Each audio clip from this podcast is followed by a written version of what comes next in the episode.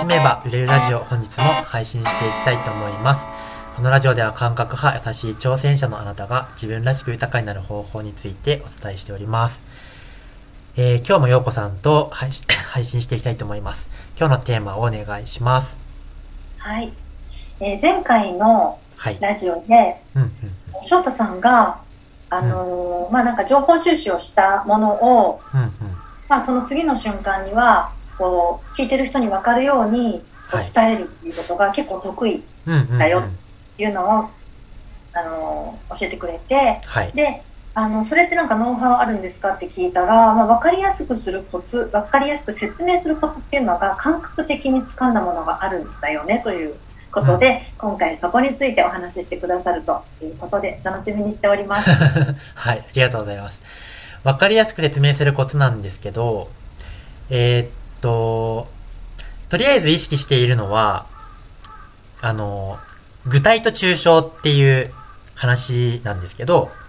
最初、論理とか、えー、考え方みたいなところをまずその抽象的に説明するわけですよ。概念的に。うん、えー、じゃあなんか、まあ分かりやすいコツっていうのは、例えば具体と抽象だよって言ってるのが今それなんですけど、えっ、ー、と、うん、何が大事なのかみたいなポイントをまず伝えるじゃないですか。で、次に、でも、その、それだけ言われてもあんまりピンとこないので、できれば具体的な事例的な話があると良いわけですよね。はい、それを往復すると、あの、あ、そういう話なんだね。で、具体的にはこうなんだね、みたいなのが、行ったり来たりすると、すごくピンときやすくなるみたいな話があって、あ、ようこさん昨日ライブ配信見てましたよね。はい、見てました。はいはいはい。で、ライブ配信の中でも、まあ、それをやったんですけど、昨日は感覚派が反映するための秘訣みたいなテーマだったんですけど、それに、じゃあ感覚派ってまあ普通の人と違うよね、と。だからこういうことを大事に、えー、していくといいんだよみたいなステップを伝えた上で、例えば、翔太塾とかその継続コンサル、僕の界隈の人で言うと、えー、千尋さんの事例だと、例えばこういう、あの、なんだっけ、あの、募集前に、ちゃんと告知をしなくても、お客さんが来るみたいなことがまあ、だからセオリー的に間違ってるんだけど、ちゃんと結果が出るみたいなことがあって、これなんでこれが起こってるかっていうと、みたいな話とか、えー、マリノさんがめっちゃ行動量少ないけど、すごい成果出てて、これなんでかっていうと、みたいな感じで、その、理論が実際、実践されたリアリティのある姿で言うと、この人みたいな感じのやつがあることによって、あ、そうなんだっていう感覚がすごく、なんていうのかな、身近なものになるわけですよね。はいはい。なので、そういう、まあ、理論や概念だけじゃなくて、実際、えっと、実際人で言うとこんな感じとか、例えるとこんな感じみたいなものがあって初めてピンとくるので、うん、まあ、そういうことはまず意識しているのと、うん、あとすごく大事なのは、何にも知らない人目線を持つっていうことなんですけど、はい、例えば今日、さっき、あの、まあ、昨日か一昨日か配信した ダウンセルみたいな、話で言ったら、はい、あの、よこさんダウンセル、ダウンセルを、えー、っと、買ってくれた人に本気を出したいみたいなテーマなんだけど、はい、で、説明の最初の入りが、ダウンセルって、まあ、そもそも知らない人がいると思うんで説明するんですけどから入ったわけじゃないですか。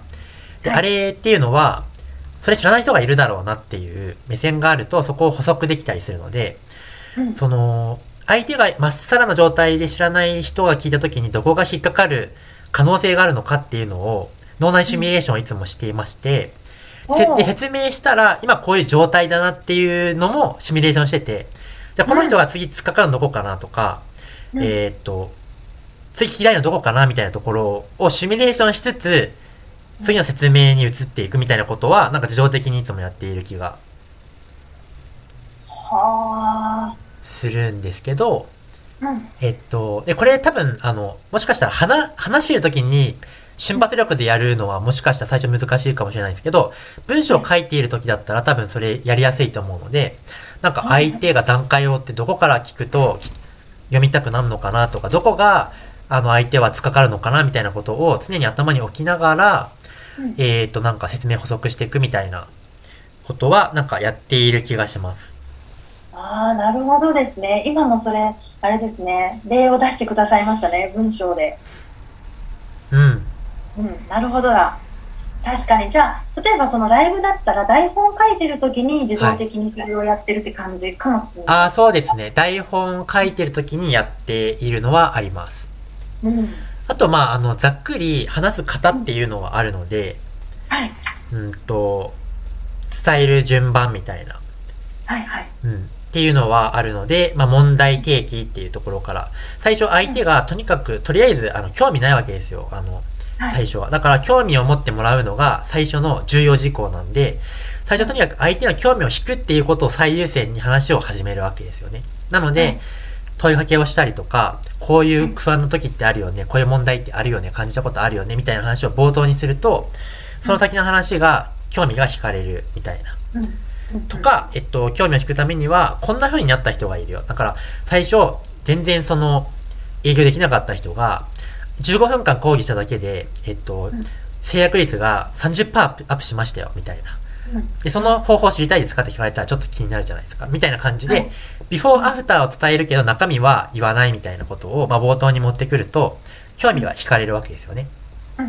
的なことをとりあえず冒頭に話して、次に、まあ、結論、何が結局一番大事なのみたいな、抽象的なポイント3つみたいな話をして、これとこれとこれですよ、みたいな。で、それの説明が、まあ、具体例とか、そういうものを次に喋った上で、えー、まあ、最後に、まあ、復習っていうか、なので、改めて今日の大事なポイントはこれでしたよ、みたいな話をして、みたいなそのざっくりした順番、話す順番みたいなものは決まっているので、まあ、それを、それを使うことが染み込んでいると、自然とそういう組み立てで口から言葉が出るようになるっていう感じですかね。うん素晴らしい。昨日も最後に復習してくれてましたもんね。そうですね。あの、うん、忘れますからね。最初何言ってたっけみたいな。はいはいそれめっちゃありがたかったです。うんうんうんうん。うんうんあすごい。もうこの型を落とし込めるまでやり続けたい。なるほど。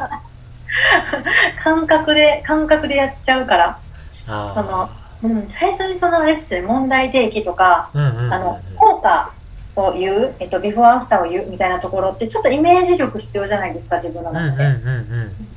なんかここってどうやって掘り起こしてるとかなんかまあ今までもかなり掘り起こしはされてると思うのでもうもう大体こうだっていうのはあると思うんだけど、ははまあ上からやりますっていう人に、うん、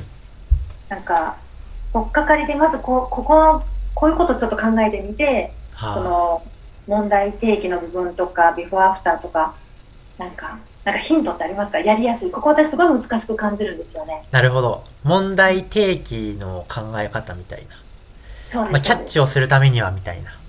はいはいはい。なるほど。これはちょっとまた別のテーマになるんで